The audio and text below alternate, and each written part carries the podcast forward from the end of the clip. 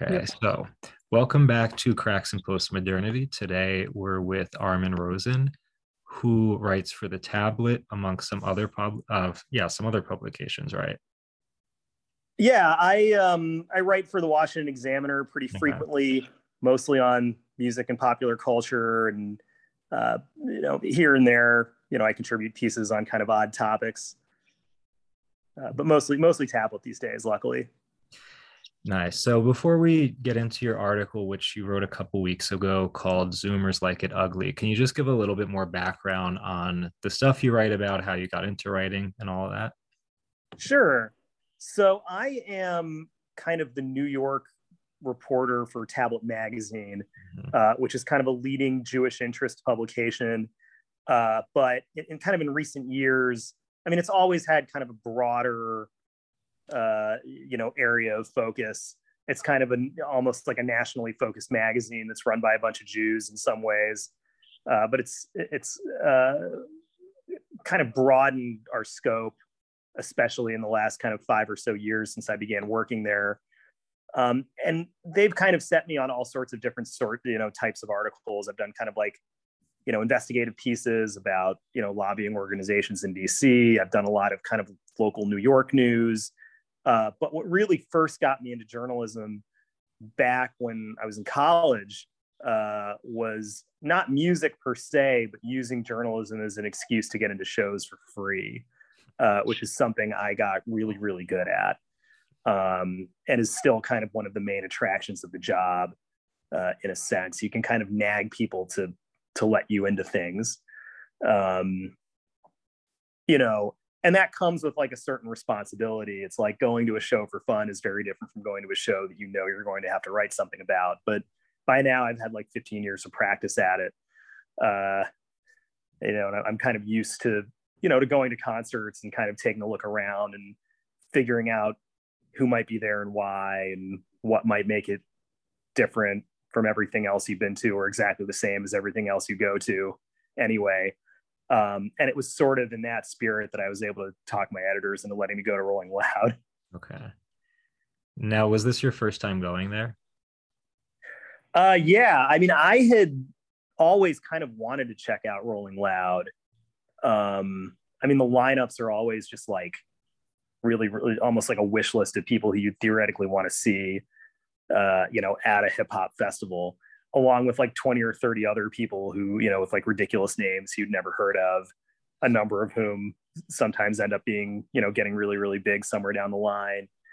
Uh, and I'd all, you know, I had assumed that like COVID was going to get it canceled. Mm-hmm. And I was kind of shocked that both Governor's Ball and uh, Rolling Loud kind of happened in the same like month long span at the same parking lot, you know, out Queens. Mm-hmm. Um, but yeah, it was, it was my first time kind of going, and I knew that like Rolling Loud has like a bit of a reputation of being like kind of drama filled. Okay. Uh, you know, it's a festival where really bizarre and unexpected things take place. Um, and, and the New York edition was probably the most bizarre and unexpected festival they've ever thrown for reasons positive and negative that we can get into. Yeah. So uh, just before we get into the content of the article, sure. I, I, have to say, so I think within the span of like the first week that it came out, two separate people sent the article to me. And normally, like people send me stuff all the time, and I don't really read everything because you know, yeah. my attention span is short. But after the second person sent this to me, I was like, okay, I'll check it out. Um, mm-hmm. but after reading like the first two paragraphs, I was hooked right away. Um, Oh, thanks. Because you know, it's these artists you were talking about. I guess are largely trap drill artists, and you know, I, I've always been fascinated by the sound, but also by the performances of these artists because they're really tapping into something about our culture right now, especially the younger generation. But I've never found the words to really explain it. But when I read this, I was like, "Whoa! Like this is this is really fleshing it all out," which um, very exciting for me. So uh, yeah, let's just start with like when you were there. What were your first thoughts before you actually articulated everything this article? Like, how did it first impact you while you're at the concert? Well, when you get to any music festival, like and, and I kind of go into this in the story in a way. Like there's such an adrenaline wave when you show up at a festival where there are tens of thousands of people and like maybe it's two or three in the afternoon and you have the whole day ahead of you and you immediately cycle through your mind like you know like oh i'm gonna see you know Trippie Redd and ski mask and like the rest of these guys in the space of like five hours and it's gonna be awesome. And like everybody else is really happy to be there and then you know the sun starts going down and you know uh the you know the spotlights and the lasers and the flamethrowers start coming out on stage and uh, you know you start to realize the drugs are hitting wherever you look and it's really kind of like a different type of environment that's really like kind of outside of you know the regular kind of run of normal life. Uh and that and there's something like very kind of addictive about that. And there's something very addictive about just like getting blasted with sound and light for hours and hours at a time. Like it's almost numbing in a way. Mm-hmm. like it almost kind of like beats your nerves into submission. But that itself is kind of an addictive feeling. Yeah and, and it, it almost begins from like the moment you get to a place an environment like rolling loud uh, and everybody else who's there is kind of expecting it to be something something special and outside of normal life as well just the way that people dress the way they behave uh, it's not a cheap thing to go to either like I think including fees, it's like 450 bucks or something like that. And a lot of the people there are teens. It's like, it's like, yeah, this is something that people really kind of get themselves, you know, they might spend months essentially like working towards being able to be there. Mm-hmm. Um, and it's it's possible to be like really cynical about live music these days. Yeah. And it's especially cynical, possible to be cynical about Rolling Loud for reasons that we'll probably discuss. Uh, but you know these things inevitably exist for the fans for the people who are there and a lot of them seem like they're having a great time you know for the most part at least the ones who hadn't like you know uh, gotten too spun out or were tripping too hard or whatever which is something you also inevitably see these days mm-hmm. uh, so mm. Yeah, and what I think was really interesting is you're comparing this kind of sensory overload at the yeah. festival to the state of the culture in general. This um yeah. This I mean, I guess you call like a hyper moralism, this uh, performative activism. How did you make that connection between the kind of ethos at the concert and the larger cultural kind of moment we're in? Yeah, well, it's again, it gets back to just you know what I was saying about how drama filled New York Rolling Loud was this year. So the first day, it was Thursday, Friday, Saturday, uh, because the 31st was Halloween, and I think the hip hop division of the NYPD like didn't want to authorize a giant rap festival where everyone was in costume. Yeah, that's that's just one man's theory. Anyway, so the first day, the Thursday of the festival, uh, Lil Nas X made a surprise performance with oh, Jack wow. Harlow, surprise appearance to do Industry Baby, and then at the very you know the the first night headliner was 50 Cent, and he brought out DaBaby on stage. Wow. Uh, right, who obviously got kind of quasi canceled over yeah. you know these allegedly homophobic comments he made, um, which led to like an open feud with Lil Nas X. Uh, and so this sent like this strange kind of message where it's like you know, clearly the people who run this festival, and by the way, nobody there, like Lil Baby, excuse me, DaBaby didn't get booed at all or anything. Like people were happy to see him. Yeah. Um, and it really kind of drove home that there's kind of like this like elite dominated kind of culture of moralism and judgment, which is like, you know, almost this quasi, you know, like uh, Protestant Geneva or something under John yeah. Calvin where there are these codes of behavior that everybody has to follow.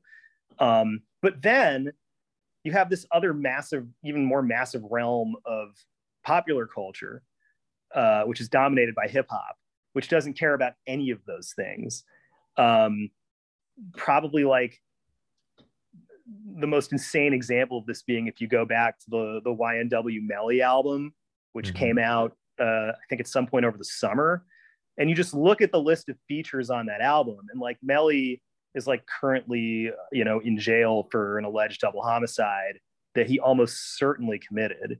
I mean i don't want to like i don't want people coming after me or anything but like you know people have looked into this and like there's really no great alternative hypothesis. Like he probably, you know, he, he may very well have done it, let's say. Uh, and that's like murder of like multiple people. And like Kanye West has a feature on that on that album. Yeah. Um, and like there are good and bad things about that. The good thing is that we have like a sector of American culture that actually is not just completely free, uh, but incredibly successful, and that has like mm-hmm again like the organic loyalty of like young people. And that also is just like better and more creative and more interesting than elite culture in practically every way.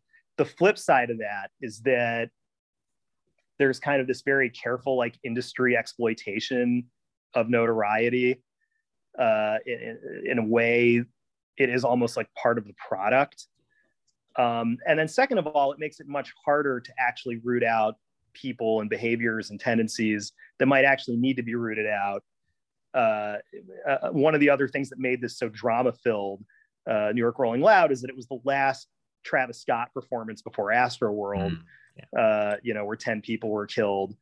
Uh, could something like that have happened at Rolling Loud in New York? Like, yeah, easily, of course. Yeah. Like, it's dark out, the weather sucked it's like a bunch of young people who might not be in their right minds. Like, yeah, of course it could have happened there. Um, and I think Rolling Loud has given some indication that Travis Scott might actually headline Miami later this year.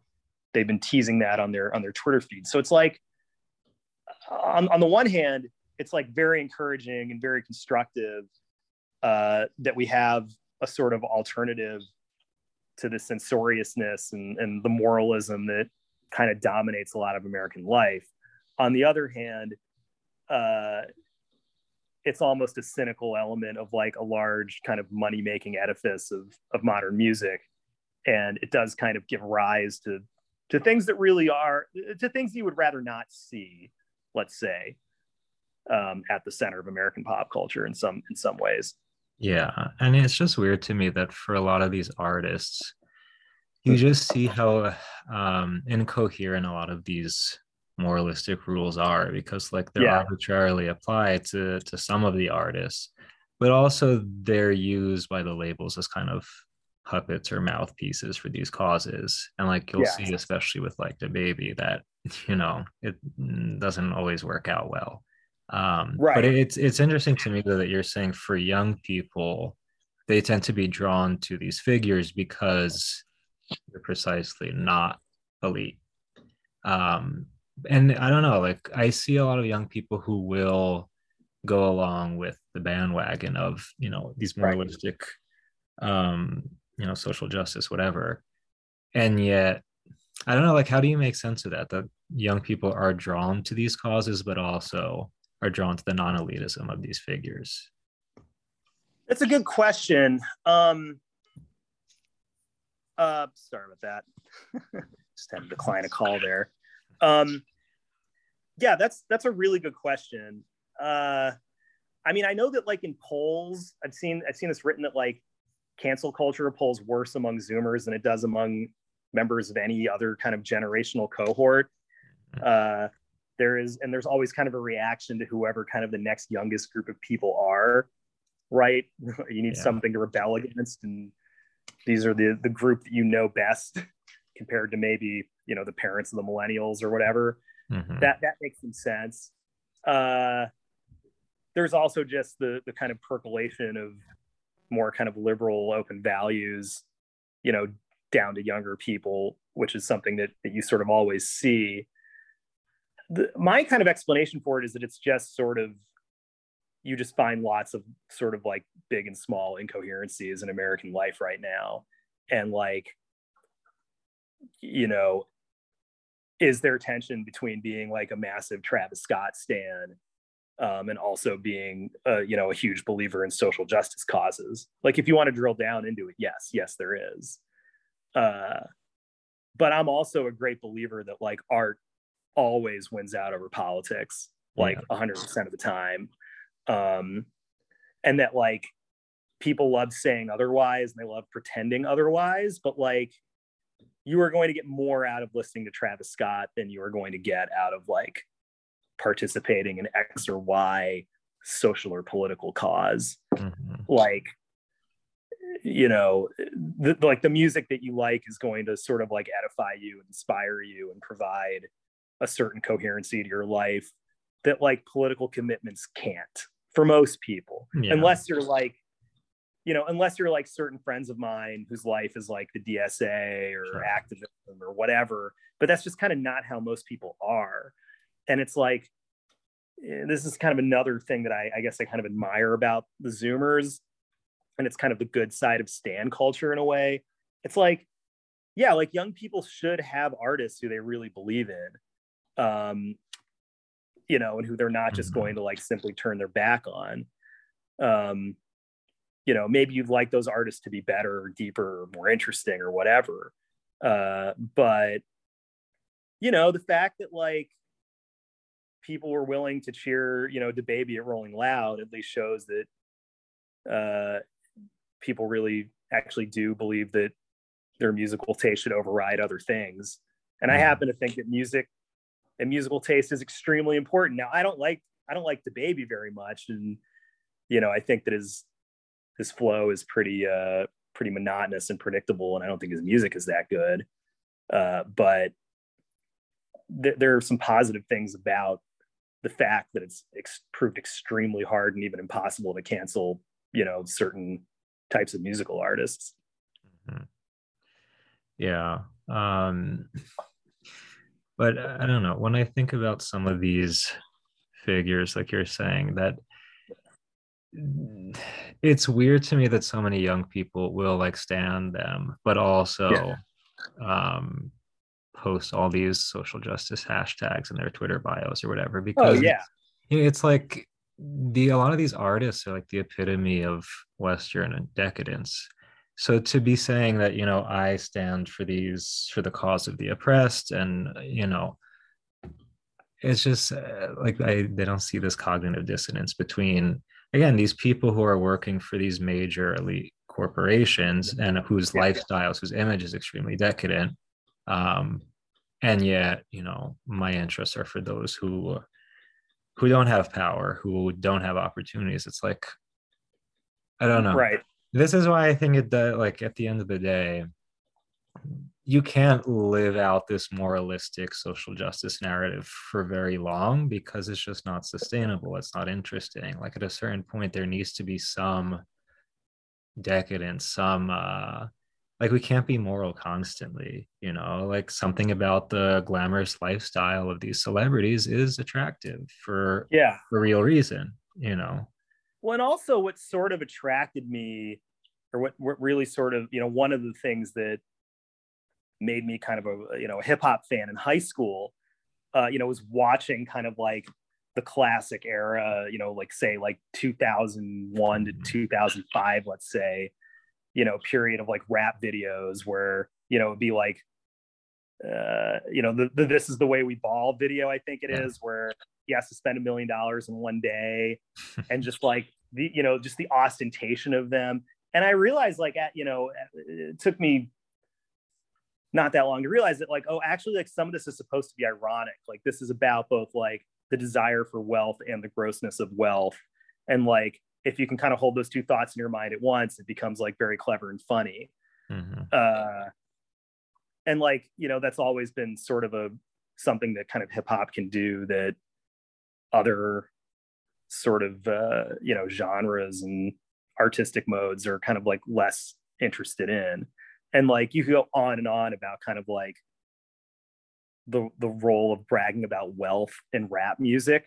The, the thing that I love about that is that like in like polite society, that's like the worst and like gauchest thing you can yeah. do, right? Is talk about how rich you are. Um, but in, in hip hop, it's it's like a rejection of that of that convention mm-hmm. completely. And then it doesn't just reject that convention. It's like, well, we're gonna like make it actually kind of the center of what of what we're doing.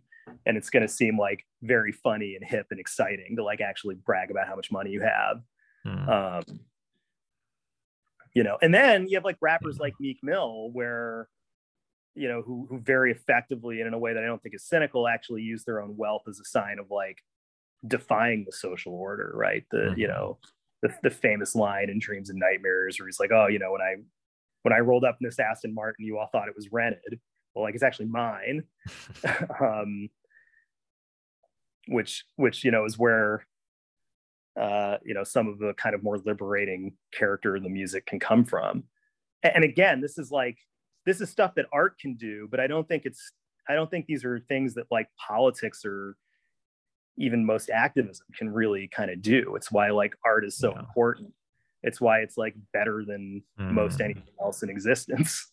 But what would you uh, make of a figure like J. Cole, who prides yeah. himself on like, oh, I don't show off all my bling. I'm all about like things that are deeper than money, and you know, right?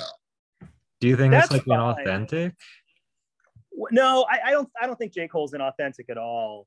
Although I'll say this much: like J. Cole was playing at the same time as Playboi Carti uh, the second day of Rolling Loud. Really? And oh, wow. there was no thought, no hesitation about skipping J. Cole to see to see Playboi Carti. Um, right. It's like one of them is like a very good, interesting, you know, kind of rapper who's like very lyrically elevated and really mm-hmm. good. And like, is he as great as Kendrick Lamar? He's not, but like he doesn't need to be. You know, I'm not going to badmouth J. Cole. It's between that and like uh, you know, what Playboi Carti represents, which is something entirely different and new and weird mm-hmm. and dark.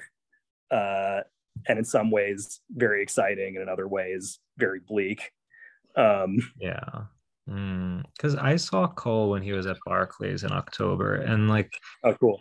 You know, I really respect what he's doing because I know he believes in it, and I like. I think, yeah, like it is morally more integritist than what's out there yeah. in the mainstream. I do think it becomes gimmicky after a while that he's like, oh, all these people want to show off their bling and they're chasing after temporary happiness. We need to chase yeah. after love and being there for each other. And it's like, okay, I mean, yes, we know that's true, but it's if you're gonna just keep harping on that, it just gets corny after a while.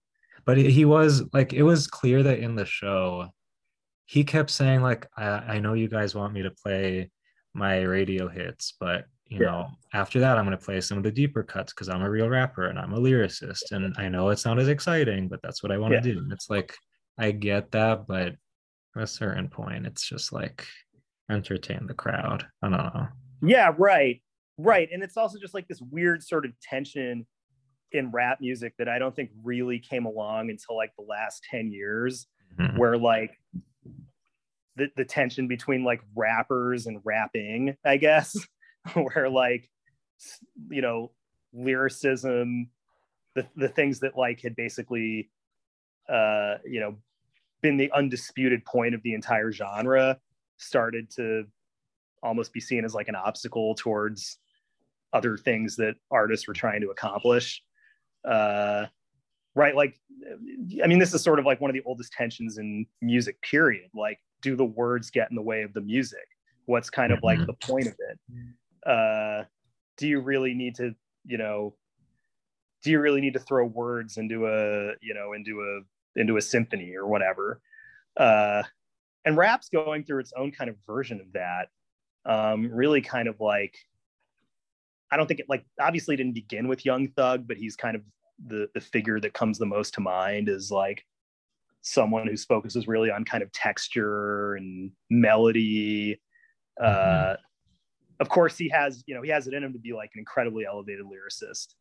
Um but he can you know that's kind of what makes him so brilliant. He can he can kind of like be many different things at once.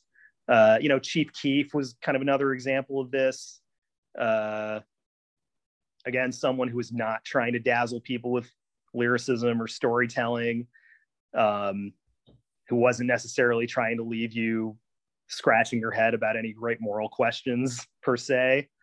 Um, although much like much like Young Thug, I think Keef has it in him to be a really quite brilliant lyricist at times. Mm-hmm. Um, and in a way, like a J. Cole type figure is almost like a throwback in a way that that maybe doesn't necessarily not that it's out of not that it's out of step with the current state of the art because he's hugely popular um, and his album was one of the biggest of the year.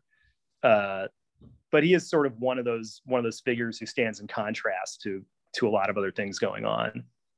Yeah. Um, so now I wanted to shift. There's one line that really caught me here, the way you, sure. you talk about the kind of ugliness of all yeah. of it. So you say that it's no accident that the aesthetics of this space, if it can be said to have one, is a chaos of imagery and sound, which reads in any conventional framework as ugliness. The ugliness of pop comes from overload and aimlessness and is the opposite of the purposeful ugliness embraced by that part of the supposedly social conscious, socially conscious elite. So explain what you mean by the ugliness of this space. Sure. Um, I guess the I guess what I mean by it is that like there isn't a lot in kind of contemporary pop culture or really in like contemporary American culture in general in the last several decades that really aims for beauty as an ideal. Mm-hmm. Uh, I mean, a- another sort of area, uh, you know, kind of subtopic of mine that I've loved writing about over the years is architecture mm. and just the puzzling question of why the built environment nearly everywhere on earth has gotten uglier and uglier and uglier. Yeah. Like, uh, and, and at a place like Rolling Loud, again, you're like bombarded with sort of these disconnected images. You know, it's you know pixelated, you know, video of skulls on fire, and mm-hmm. you know, people in Grateful Dead shirts where you're kind of unclear why they're wearing them. uh, like, you know, just this kind of mishmash of everything all at once. Again, in an environment where you're getting blasted with sound and light, and it's like, you know, you're you're kind of like you're you're pretty far downstream from like you know standing and contemplating like Monet water lilies or something, mm-hmm. or let's say you're not exactly in like the Japanese courtyard at the Met. Uh, this is a you know this is sort of a fire hose approach to to things. Um, and like there's no no sort of real attempt to isolate any of it into into any kind of like single thing you can contemplate right there's no there's no contemplation happening no.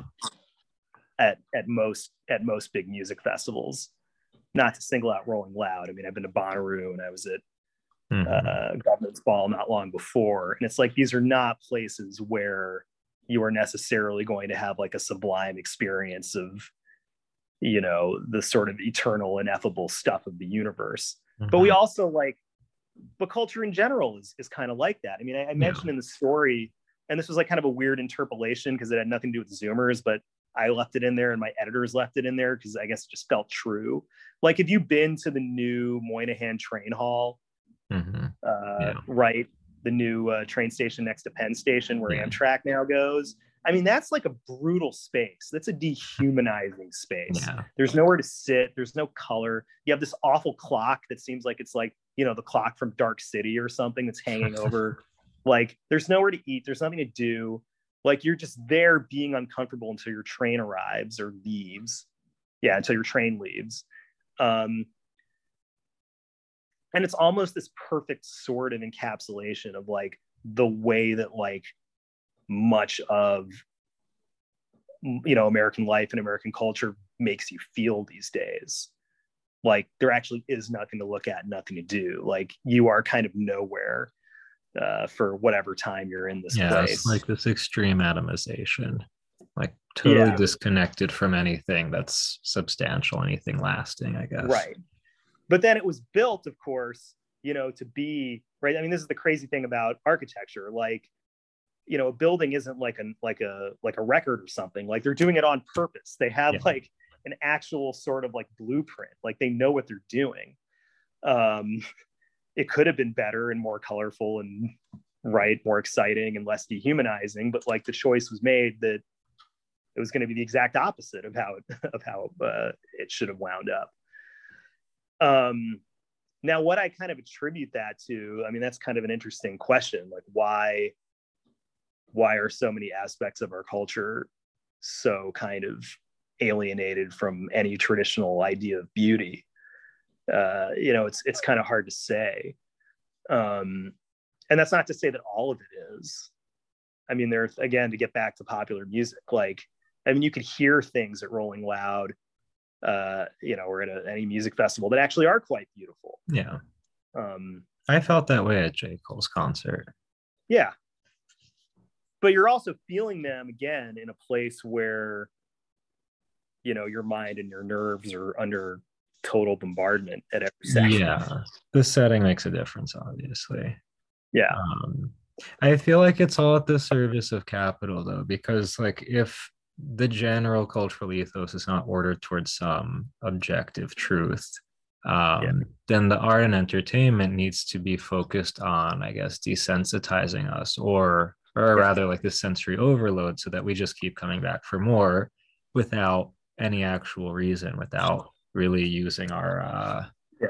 i don't know our capacity to think critically about why am i doing this right and this is kind of where like Playboi Carti comes in and why he became the focus of the essay uh it wasn't just that he was the best performer i don't know about best but the most mm-hmm. memorable performer sure. at the festival by far it's that his work kind of plays off of this and encourages it right the you know the idea of like that it's never too much just repeating those words at the beginning of the album like never too much never too mm-hmm. much. Uh again it's like almost this statement of being in a way. It's not a statement of being that i agree with necessarily but the results don't leave you certainly don't leave you feeling indifferent. Yeah. Uh, so mm-hmm. right i mean that was kind of the interesting question that i wanted to deal with. Like is there anything to redeem the ugliness like can it actually have a point? And where i came out uh, again using Carti i guess is kind of the the touchstone here is that yeah maybe maybe it can have a point. Uh, in the long run we'll see. Yeah. But there are at least hints that it can be something more than nihilism. Whether that's something is is uh, you know the kind of music that you or I would necessarily enjoy or choose to mm-hmm. listen to is kind of a different different story. Yeah. I think it depends on the li- how well the listeners, um, I don't know, their artistic or cultural sensibility has been formed. Because, yeah, I I think for myself, like the stuff I listened to growing up, was mostly, um, uh, I was looking for something that could appeal to these kind of like base instincts, this need for distraction. But as I matured and as I started to understand music and art yeah. more, I listened to it not for distraction or not for this instinctive kind of pleasure, but like I started to ask, like, I don't know, what is this artist saying or what is it making me reflect on? Like back to this point right. of contemplation. And I just think, I don't know, on one hand, this particular type of music, I do think it's more disposed to this base level distraction, um, especially if these are young people listening to it who don't right. have a strong uh, way, a strong sense of how to read this stuff. But doesn't necessarily have to end in nihilism. Like you might be able right. to come away like I don't know. For me, when I listen to trap more generally, I do think there's something cathartic about it. Like it says yes. something about this need for resolution in the midst of conflict, just the production, the sound. But again, like a young person may not be able to come away with that conclusion. Maybe for them, it's right. just a distraction. Right. Or they, they come away from that conclusion if they get to see it live. Like, mm. this was the shocking thing about Carti. Like, you know, he had always been like a little bit of an enigma to me. Like, kind of what is he doing? Is the, is there really any kind of like skill or musicality to it? Mm-hmm. like what is this really i was just you know i was kind of puzzled by by Whole Lotta Red uh, which just struck me as kind of strange and like maybe a little bit monotonous. Um, it was only kind of seeing him live that i kind of sort of in seeing the way that like the zoomers were reacting to him that i kind of understood what this music really was. Like like oh this serves the same function as like drone or you know or hardcore mm-hmm. uh, you know, or goth or even heavy metal in a way. Like this is like the really loud, intense stuff you can get lost in. Yeah. Um, and the encouraging thing about Carti is that he's far more popular than like, you know, drone or goth or heavy metal musicians kind of ever were. Mm-hmm. Uh, I mean, he's one of the, you know, he's got like 16 million monthly listeners on Spotify. Like he's actually making stuff that's really quite strange and whether you know his younger listeners process it that way i, I kind of have no idea mm-hmm. uh, but there was something like extremely encouraging about seeing like you know a bunch of like you know 18 and 19 year olds like completely losing their minds uh you know to, to an experience that reminded me of seeing swans or something Mm, um interesting. i mean because that's like the live music experience that i almost compare right because you know most shows are kind of like whatever and you get like that let's say top half of shows where maybe you think about it for another week and then you have that like top quarter of shows where you can really kind of remember what they played and then you have like at the top of that pyramid for me were my three times seeing swans back in like 2014 the uh you know the the pioneering new york industrial band Mhm. and you know where you see them and you're like am i even at a show? Like what the hell is going on? Uh and it's an experience that like doesn't really come along very often because we're it's, it's not fun. It's like you're overwhelmed and you're confused and you're almost like reassessing all of your sort of views on art and reality as it's happening. Se- seeing Phish for the first time was like that in a way not to you know a little bit of an embarrassing admission there. And the, there was an element of that in seeing Playboi Carti um and in maybe sensing that like the people i was around were also caught up in the midst of something really intense and confusing that would restructure their kind of art you know aesthetic and moral values in some respects Mhm. um, and there's something really cool about that that I can't that I can't really hate on, even if you know the music itself, as I, as I say, some of it's really good, some of it's a joke. A lot, it's the, the in its totality, I'd say his work is still a bit of an enigma in some respects. Um, Mm. although I think that like the the really kind of clarifying thing, this didn't go in the story, this got cut, but the the song that really kind of explains Playboi Carti uh, is his guest spot on the Solange song Almeda, Mhm. where which is like almost a perfect song. It's like the best. It's like one of the best Solange songs. Yeah. um, and you know it's like absolutely sublime and perfect and then he comes in uh, to do a verse where you can't understand what the hell he's saying and it's like well why is this why is this here and the answer that i kind of came up with in my mind is that like solange is sort of like let's call her like a high millennial artist Sure. uh, you know, very kind of hard on her sleeve, uh, very strong personality. Mhm. But then you have like Playboi Carti, who's almost like a high zoomer, right? He's like almost the epitome of like a certain zoomer ideal of being like really mysterious and intense and not seeming to care about much of anything. Um, but then he cares about so little that you wonder what he does care about, right? And in that song, you almost have like that generational boundary within the space of like, you know, a minute or two. Um, Mm, That's interesting. yeah, Hmm. Yeah, I mean the this whole part about the ugliness, like it made me question why do I listen to music if not to find something beautiful? And I feel Right. like yeah, I mean there are times when I listen to something explicitly because yes, this is like a really beautiful piece that makes me think about life, but most of the Yeah. time it's either for again this like instinctive kind of amusement or distraction or because I think for me and I, I guess for a lot of people like listening to an artist gives you a kind of um, cultural currency because like i don't know if there's a lot of hype around them or it's like it, it's a cultural marker that you can hang your identity on and then you can like you can post about that artist you can uh, and like people are going to make assumptions about you um, Yeah.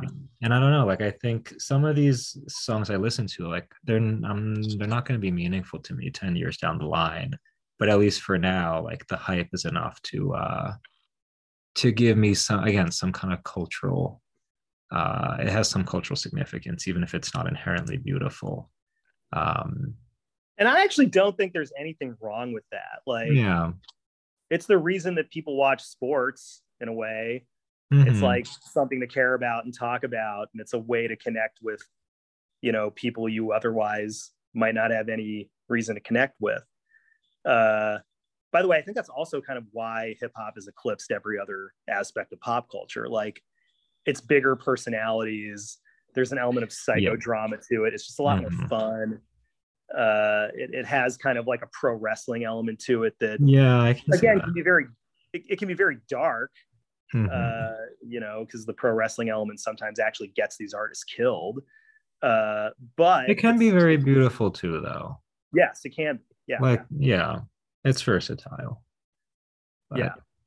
I do think it's a problem if we can't distinguish um, something like liking something because of the hype versus liking it because it's beautiful. Because like if we yeah. if we substitute this category of hype or or you know excitement for beauty, then like I don't know, our sense of self, our sense of reality is kind of out of order.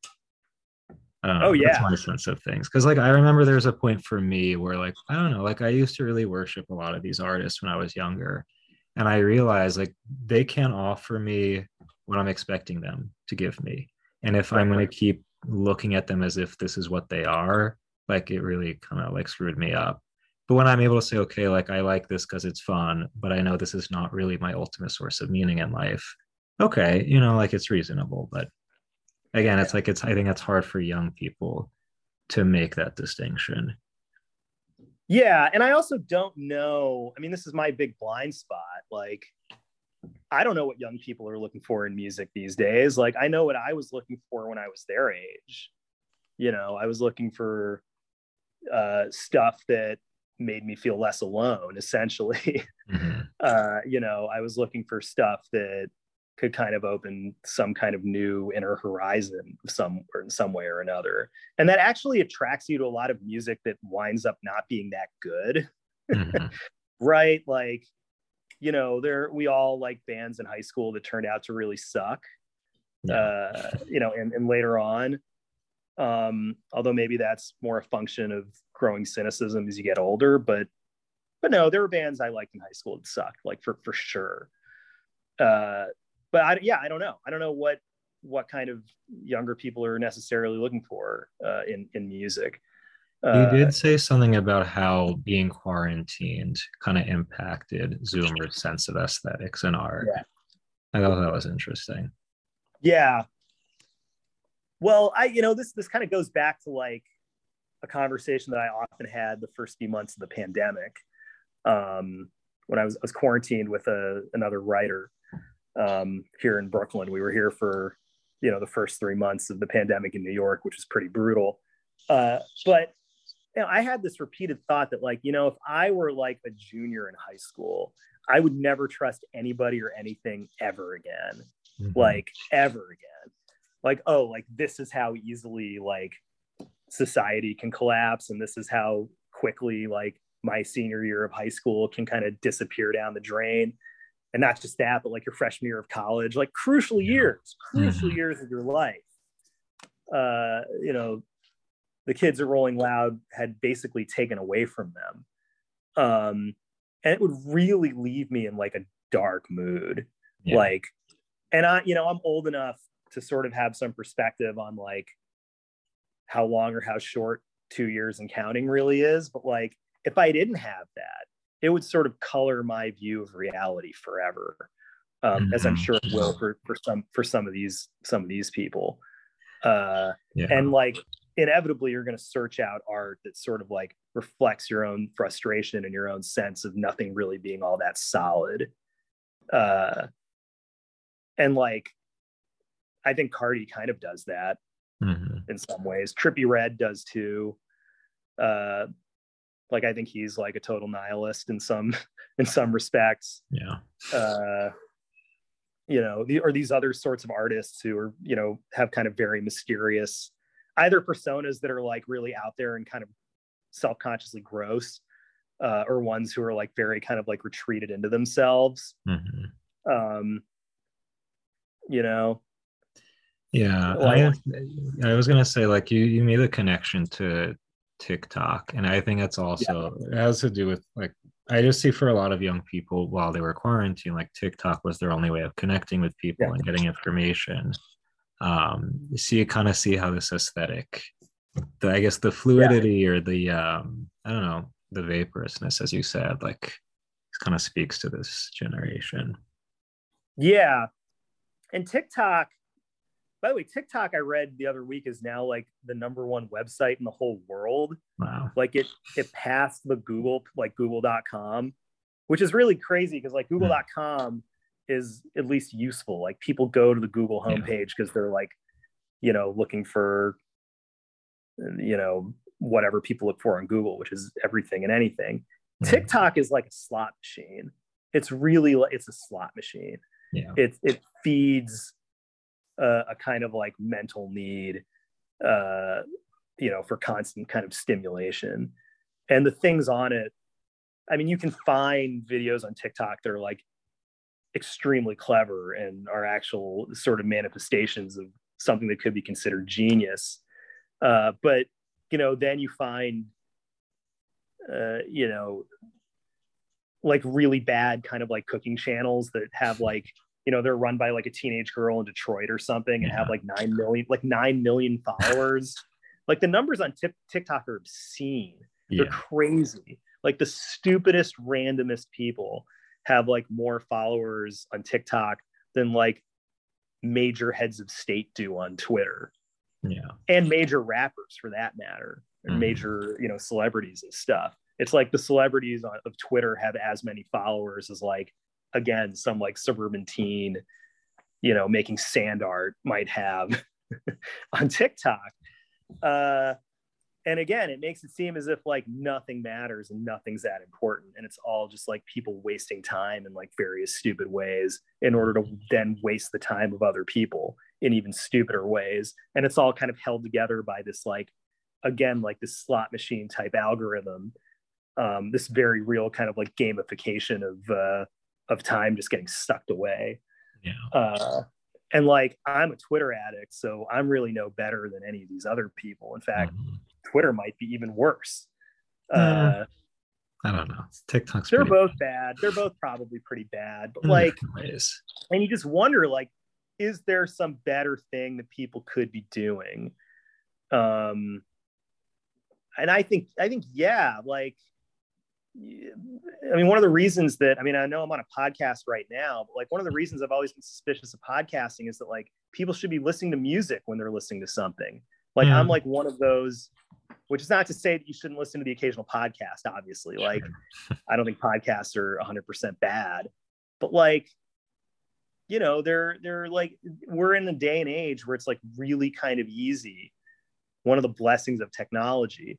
Uh, you know, to expose yourself to all sorts of real, you know, to, I don't want to call it high culture necessarily, but like it's very easy to expose yourself to things that are more edifying than TikTok and Twitter. Yeah. Let's of course.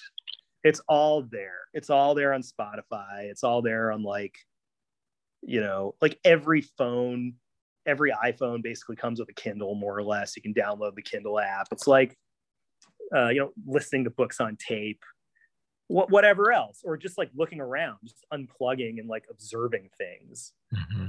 you know just like looking around the subway car which is something that i used to have to do when i was a younger man in the city because smartphones hadn't been invented yet how how different would my yeah. brain have been if i had constant distraction on the train 100% of the time uh, who knows? Yeah, I mean, I feel like there needs to be some kind of um, like sure we all know it's better to like sit and look at nature or people yeah. than to like look at our phones but there has to be something beyond just like oh i'm going to push myself to do something that's more edifying i think that like that yeah. desire for mm, to contemplate beautiful things like has to be cultivated and that's not just something yes. i think we decide like i think it's a matter of education and relationships that yeah. like, incline us towards that higher ideal yeah and if that's not available that's hard now, luckily, like I think that there are things in pop culture that do point people towards that higher ideal. Mm-hmm. Uh, you know, there's a lot of music that gets very, very popular these days that's like weirder and more interesting than the, things that were comparably popular when I was a kid. Mm-hmm. Um, for instance, I mean, like the Weeknd album that's coming out tomorrow night. Uh, that's something that like a ton of young people are going to listen to, and mm-hmm. I think, you know, I get the sense from like the teaser trailers that, uh, you know, he's kind of deepened his work with uh, Oneohtrix Point Never, uh, who back when I was a kid, uh, you know, in like 2009 was just sort of this like kind of obscure, really out there kind of sound artist guy who people didn't know much about. Now he's like basically co-producing a record that tens of millions of people are going to hear. Hmm. Uh, that's very that's very cool. Um, uh, you don't think like- the Weeknd's nihilistic? kind of. I mean, I know that he like plays a nihilist, but Mhm. when I listen to his music, I don't feel hopeless. Okay. Uh, I certainly don't, you know, I certainly don't feel as if like I'm wallowing in any sort of meaninglessness. Okay. There are other artists who do that, I think, a lot more explicitly and quote unquote successfully, let's say. Um, yeah, because you said something interesting about like uh the whiny millennial crap, like talking about Yes. Frank Ocean and Lana Del Rey. And Yeah. I mean, when I listen to those types of artists who, you know, I would put The Weeknd in that category. Like, I think of it as nihilistic, but I hear what you're saying that it's more hopeful than either like Carti or Billie Eilish. Like, right. I think there's more chaos in the newer sound versus like at least in the vulnerability, yeah, it can become nihilistic, but at least there's some like actual human communicating something of the human experience. It's very clear. Oh, yeah. Like I, I get what's happening. Um, Right. Exactly. So like it's funny, like, you know, on Twitter I get served with these uh like every like every Twitter user, I get served with lots of tweets I don't want to see from accounts I don't follow. mhm. Um, so I get all these tweets about Playboi Carti from Playboi Carti Stan accounts popping up in my feed. And one of them today, this was today, not making this up, read, uh, you know, Playboi Carti is the Frank Ocean of rap. And there was a second where I thought, well, yeah, actually that's true in the sense that both of them represent these important kind of hinge moments in music where there were, you know, these very interesting kind of breaks with what had come before.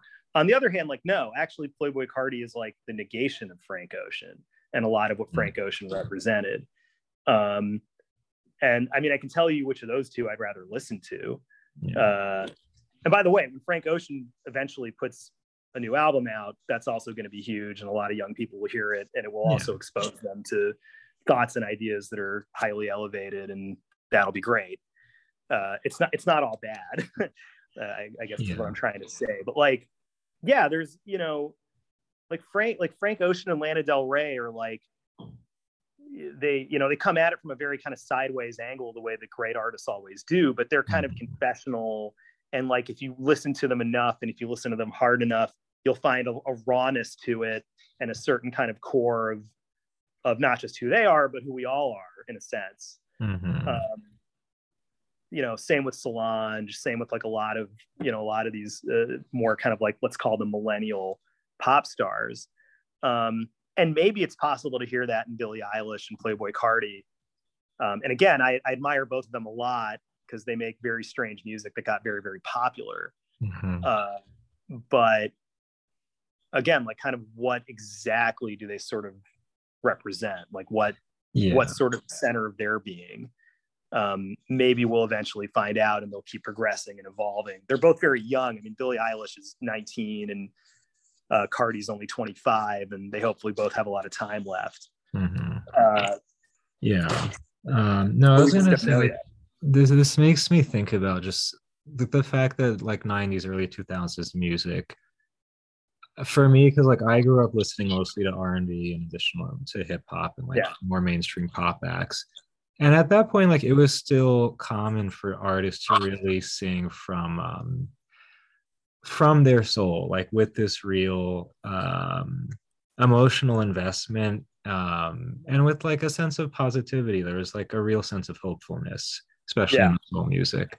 But I think it was, yeah, like this turn towards the 2010s with people like The Weeknd, with Frank Ocean, with Solange. Like it's vulnerable, but it's this like ironic detachment. It wasn't as Yeah. hopeful. And like I do think it does that's communicate something that's real and interesting about the human experience. But I do wonder, like, for people, for kids growing up on this sound, I do have this fear that something's lost. Like because there Yeah. isn't as much positivity or like real um the, the detachment is what makes me feel like uh, there's something I don't know. right and i've like wanted to write something for a while uh, and it would require kind of a lot of thought and a lot of time about comparing and contrasting like lana del rey and bob dylan Sure. uh, and like like i think there are kind of a lot of similarities there uh, lyrically, narratively. They both have like a certain kind of sense of playfulness.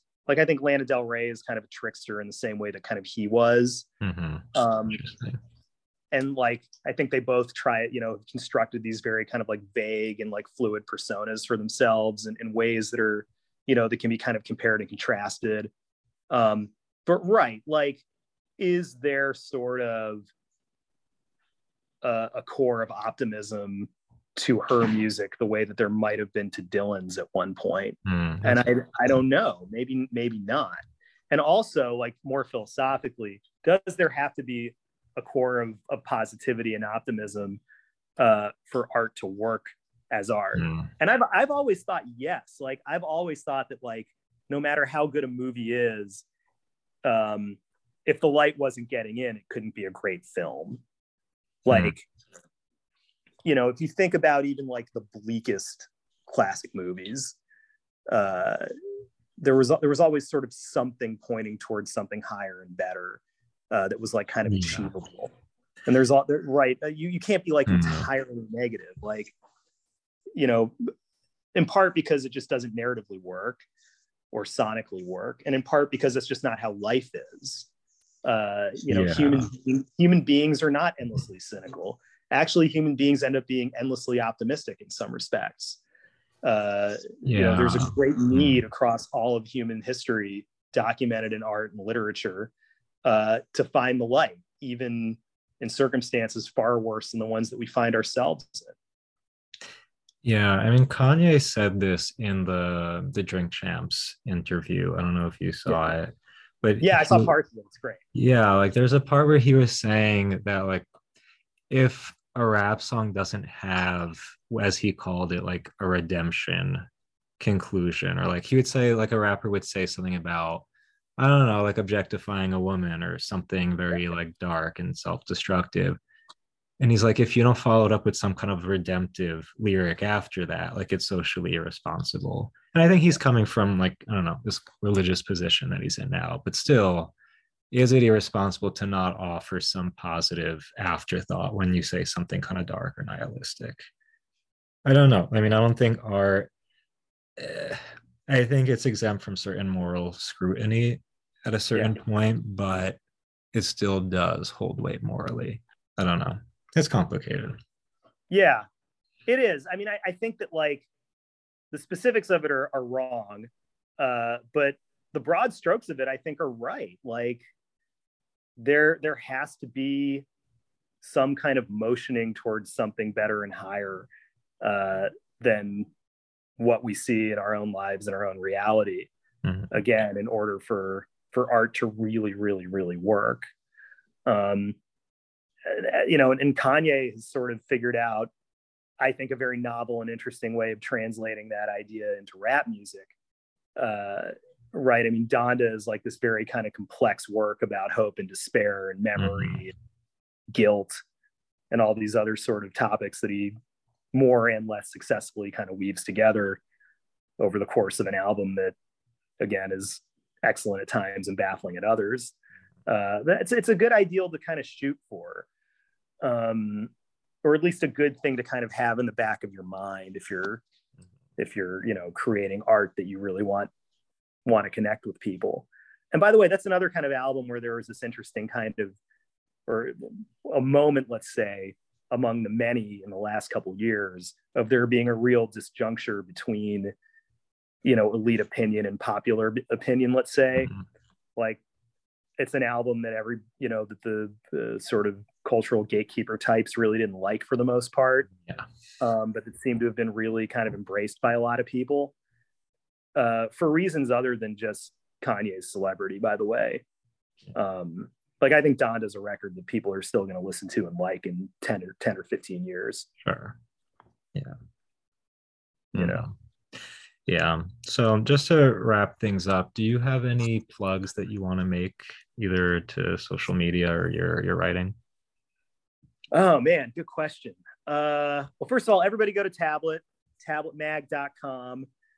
Um, like I said, we're a kind of a Jewish focused magazine, but really we're for everyone. Mhm. Uh, you know, you'll get you'll you'll get the religion stuff, but also, you know, reporting and essays on, you know, all sorts of different things from all sorts of different perspectives. Mm-hmm. Like I think we pride ourselves on being a bit a bit more pluralistic and less judgy and less stodgy than a lot of the rest of the media is.